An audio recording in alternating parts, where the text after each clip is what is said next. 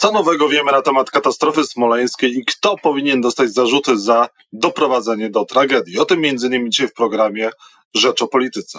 Jacek Dzienkiewicz, zapraszam. Doktor Maciej Lasek, e, inżynier specjalizujący się w mechanice lotu, e, doktor nauk technicznych, były przewodniczący Państwowej Komisji Badań Wypadków Lotniczych, poseł Koalicji Obywatelskiej jest Państwa moim gościem. Dzień dobry, panie pośle. Dzień dobry, panie redaktorze, dzień dobry państwu. Czy Antoni Macierewicz e, przybliżył nas do prawdy, prezentując przyczynę katastrofy smoleńskiej, no i mówiąc o tym, co się stało, czyli doszło do zamachu, doszło do wybuchu? Antoni Macierewicz do, nie przybliżył nas do niczego, bo trudno powiedzieć o przybliżeniu do prawdy, kiedy ta prawda jest znana od 11 lat. Jeżeli mówimy o przyczynach tego wypadku, one zostały wyjaśnione e, w 2011 roku przez komisję Jerzego Millera. Potem inne zespoły, które niezależnie od naszej komisji pracowały również dla prokuratury, potwierdzały te ustalenia. Dzisiaj śledztwo prokuratorskie oczywiście jeszcze trwa. E, prokuratura e, ostatnio stwierdziła, że przedłuża postępowanie, ale w tym śledztwie nie ma nic nowego, nie ma nic przełomowego, w związku z czym e, te ustalenia, które są ważne od 11 lat, y, dalej, y, dalej no, pracują na poprawę bezpieczeństwa w lotnictwie. A dlaczego doszło do katastrofy smoleńskiej? Jakie są ostateczne przyczyny tego wypadku? Czy też zamachu? Tej, Przyczynami tego wypadku e, były błędy popełnione przez polskich pilotów, e, wynikające z niewłaściwego szkolenia, braku treningu i niewłaściwego nadzoru nad e, specpułkiem. Błędy popełnione przez rosyjskich kontrolerów, którzy w sposób niewłaściwy sprowadzali samolot w końcowej fazie podejścia do lądowania w Smoleńsku. To zresztą nasz dokument był jedynym dokumentem, bo MAK w ogóle prześliznął się po tym temacie, w ogóle go pominął. I fatalnie fatalny stan e, rosyjskiego lotniska w Smoleńsku, bo ten, to lotnisko było e, wyposażone w bardzo archaiczny system e, pomocy nawigacyjnych. Światła tego lotniska w połowie były niesprawne. To wszystko udokumentowała komisja Jerzego Millera, która była na miejscu. No i niestety te błędy doprowadziły do tego, że załoga e, w warunkach pięciokrotnie gorszych niż e, pięciokrotnie gorszej widzialności niż dopuszczalna przepisami zeszła poniżej wysokości, którą wyznaczają przepisy, czyli 100 metrów i zbyt późno rozpoczęła odejście na drugi krąg. Rejestratory, które e, no, w sposób w pewnym sensie bezduszny rejestrują to, co się dzieje w samolocie, rejestratory głosu, rejestrator parametrów lotu, zanotowały, że ten samolot znalazł się kilometr przed lotniskiem e, na wysokości 6 metrów. Już odchodził na drugi krąg, jak powiedziałem, e, decyzja była podjęta zbyt późno, ale niestety e, na przeszkodzie stanęły drzewa, najpierw o średnicy 10 centymetrów, potem ta tragiczna brzoza, gdzie doszło do oderwania fragmentu skrzydła, samolot przestał być sterowny, mimo że załoga walczyła o utrzymanie położenia w powietrzu samolot zaczął się przekręcać y, i zderzył się z ziemią, lecąc 270 km na godzinę. To pokazuje mhm. skalę tej, y, tej destrukcji. Mhm. No ale e, ustalenia podkomisji e, smoleńskiej są inne. No tak, podkomisja pracowała przez wiele lat. Ponad e, około 20, 25 milionów złotych poszło na pracę tej podkomisji, więc tutaj pewnie też znikąd się nie bierze ta teza o zamachu. Ale ta teza e, jest głoszona przez Antoniego Macierewicza już od 10 lat, czy może nawet od 11. Przecież jeszcze zanim została powołana podkomisja, kiedy Antoni Macierewicz działał w politycznym zespole e, parlamentarnym. E, takie same tezy były głoszone podczas konferencji. Wtedy nie mieli dostępu do żadnych materiałów dowodowych, ale to nie przeszkadzało im stawiać takich tez. Potem dostali dostęp do materiałów komisji Jerzego Millera, częściowy dostęp do materiałów prokuratury. Co ciekawsze, sami nigdy nie pojechali na miejsce do Smoleńska, nie badali wraku, nie badali szczątków, nie oglądali. Nikt ich tam nie zabrał. Zarówno z prokuratury jeszcze wojskowej, no ale wtedy załóżmy, że, że jeszcze nie było podkomisji, ale również z prokuratury kierowanej dzisiaj przez Zbigniewa Ziobro. E, biegli prokuratury e, e, dzisiaj prowadzącej śledztwo i prokuratury wielokrotnie byli w Smoleńsku w ostatnich latach, a jednak nie zabrali nikogo e, od Antoniego Macierewicza, e, że pojechał z nimi na miejsce tego wypadku. E, w zasadzie prokuratura dystansuje się od tego postępowania. No więc jeżeli niezależnie od faktów, Antoni Macierewicz cały czas głosi tą samą tezę, no to jeżeli fakty się z tym nie zgadzają, no można było powiedzieć tym gorzej dla faktów, prawda? Wczoraj Antoni no. Macierewicz przekonał, przekonał nas, próbował nas o tym przekonywać, że, że był wybuch, ale, ale żadne dowody tego nie potwierdzają. Nawet prokuratura, która e, komentuje na spotkaniach z rodzinami ofiar e, swoje ustalenia, mówi, że śladowe ilości materiałów wybuchowych stwierdzone e, czy na e, tych, czy na fotelach e, nie stanowią o tym, że doszło do wybuchu, bo mogły być się tam znaleźć skutek zanieczyszczenia, przeniesienia poprzez przeniesienia choćby na mundurach żołnierzy, którzy byli tym samolotem przewożeni. E, tak samo jak, jak znaczy istotne jest to, że nie ma nic nowego w tym śledztwie, nie ma nic nowego w śledztwie prokuratury. Liczę na to, że to śledztwo się no, możliwie szybko skończy, bo wszyscy chcielibyśmy wiedzieć, e, tak jak pan redaktor powiedział, kto jest winien tej katastrofy. Mhm. Czy Rosja Putina byłaby w stanie doprowadzić do zamachu na prezydenta Polski? Ja nie, nie chcę tutaj wchodzić w dywagację, do czego jest zdolny Putin, Kreml i, i putinowska Rosja. Patrząc po tym, co zro, zrobili w E, i co robią e, na te zbrodnie w, w Ukrainie, można powiedzieć, że są zdolni do wszystkiego.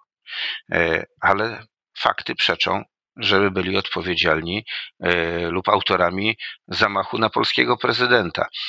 Ja myślę o czym, że tu jest istotniejsza rzecz trochę, bo mało kto chyba to zauważył wczoraj, że, a w zasadzie przez wczoraj, że Jarosław Kaczyński, mówiąc e, podczas obchodów 12 przemówienia na 12 e, rocznicy tej, tej tragedii, wyraźnie e, wygłosił swoją opinię, że to jest zamach. Fakty temu przeczą. I co dzisiaj, jakie, jakie narzędzie dał kremlowskiej propagandzie? Dzisiaj kremlowska, e, Kreml wypiera się masakry w Buczy. Wypiera się masakry w wielu in, masakr cywil, cywilnych mieszkańców w wielu innych miejscach. Twierdzi, że to jest inscenizacja. My bezpodstawnie oskarżając Kreml o zamach na polskiego prezydenta, możemy, e, dajemy mu narzędzie. On może powiedzieć, no zaraz, zobaczcie, ta Polska, która nienawidzi Rosji, ta Polska, która oskarża mnie wbrew dowodom o zamach na polskiego prezydenta, jest członkiem NATO, a wszyscy oskarżają mnie o zamach w Buczy. To też była inscenizacja. E, to jest naprawdę bardzo e, poważny argument do tego, żeby wiedzieć, co się mówi, a nie mówić, co się e, uważa, tak jak zrobił to Jarosław Kaczyński ostatnio. I o to apeluję, żeby o, o większą powściągliwość. No ale nie zaprzeczy pan, że Rosjanie wprowadzali w błąd e, pilotów i ich, po ich stronie też jest e, wina. Oczywiście, to e, w raporcie komisji Millera bardzo wyraźnie to napisaliśmy. Tylko teza Antoniego Macierewicza nie trzyma się absolutnie żadnych zasad logiki. Jeżeli 28 minut przed wypadkiem białoruski kontroler mówi polskiej załodze, w Smoleńsku mgła widać 400 metrów. Skąd on wiedział, że jest tam mgła? Dowiedział się na prośbę, znaczy dostała mu ta informacja przekazana na prośbę rosyjskiego kontrolera. Z rozmów na wieży, które myśmy zgrali, które myśmy analizowali jako komisja Jerzego Millera, wynika, że trzeba przekazać polskiej załodze, żeby jak najszybciej, że u nas warunków do lądowania nie ma, niech mają więcej czasu, niech polecą do, na lotniska zapasowe. Samolot leci dalej do Smoleńska. 12 minut przed wypadkiem już kontroler ze Smoleńska mówi: Smoleńską mgła, widać 400 metrów, warunków do przyjęcia nie ma. Co powinna zrobić załoga w takiej sytuacji? Polecieć na lotnisko zapasowe. Samolot jest jeszcze wysoko, yy, pali wtedy mniej, spala wtedy mniej paliwa, ma dłuższy czas oczekiwania. Może poczekać yy, na tej wysokości na poprawę pogody. Tych elementów było wiele. Co mówi, Polska, co mówi dowódca yy, tu polewa? Jeśli to możliwe, spróbujemy podejść. E, kilka minut przed wypadkiem technik z Jaka mówi, Arek, teraz widać 200. 200 metrów. Tyle co dwa, odległość między dwoma słupkami przydrożnymi. Yy, na drodze, jak się wiedzie. Te 200 metrów we mgle, kiedy światła poprzedzającego nas samochodu nikną za tym drugim słupkiem, z jaką prędkością jedziemy? Wolno, prawda? Bardzo wolno. Ten samolot tą odległość przelatywał poniżej 3 sekund. 70 kilka ton. No i teraz tak, czy tak czy tak zachowuje się ktoś, kto namawia do katastrofy, znaczy do, do wypadku, że przyleć do nas w porządku, spróbujecie. E, możecie spróbować jak najbardziej. Jak wam się nie uda, to polecicie gdzieś. Nie, takie słowa. Jak wam, możecie jak najbardziej spróbować, a jak wam się nie uda za drugim razem, to polecicie do Moskwy albo gdzieś, powiedział dowódca polskiego jaka, który tam wylądował. To są informacje, które się nagrały, to są obiektywne, obiektywne dane. To, że później rosyjscy kontrolerzy podawali potwierdzali niewłaściwą pozycję samolotu na tym, e, na ścieżce do lądowania, ani przez chwilę nie korygowali jego lotu. Nie, nie wydali polecenia zmiany. Dopiero na końcu powiedzieli horyzont, czyli że przeszedł do lotu poziomego, ale też to zrobili za późno.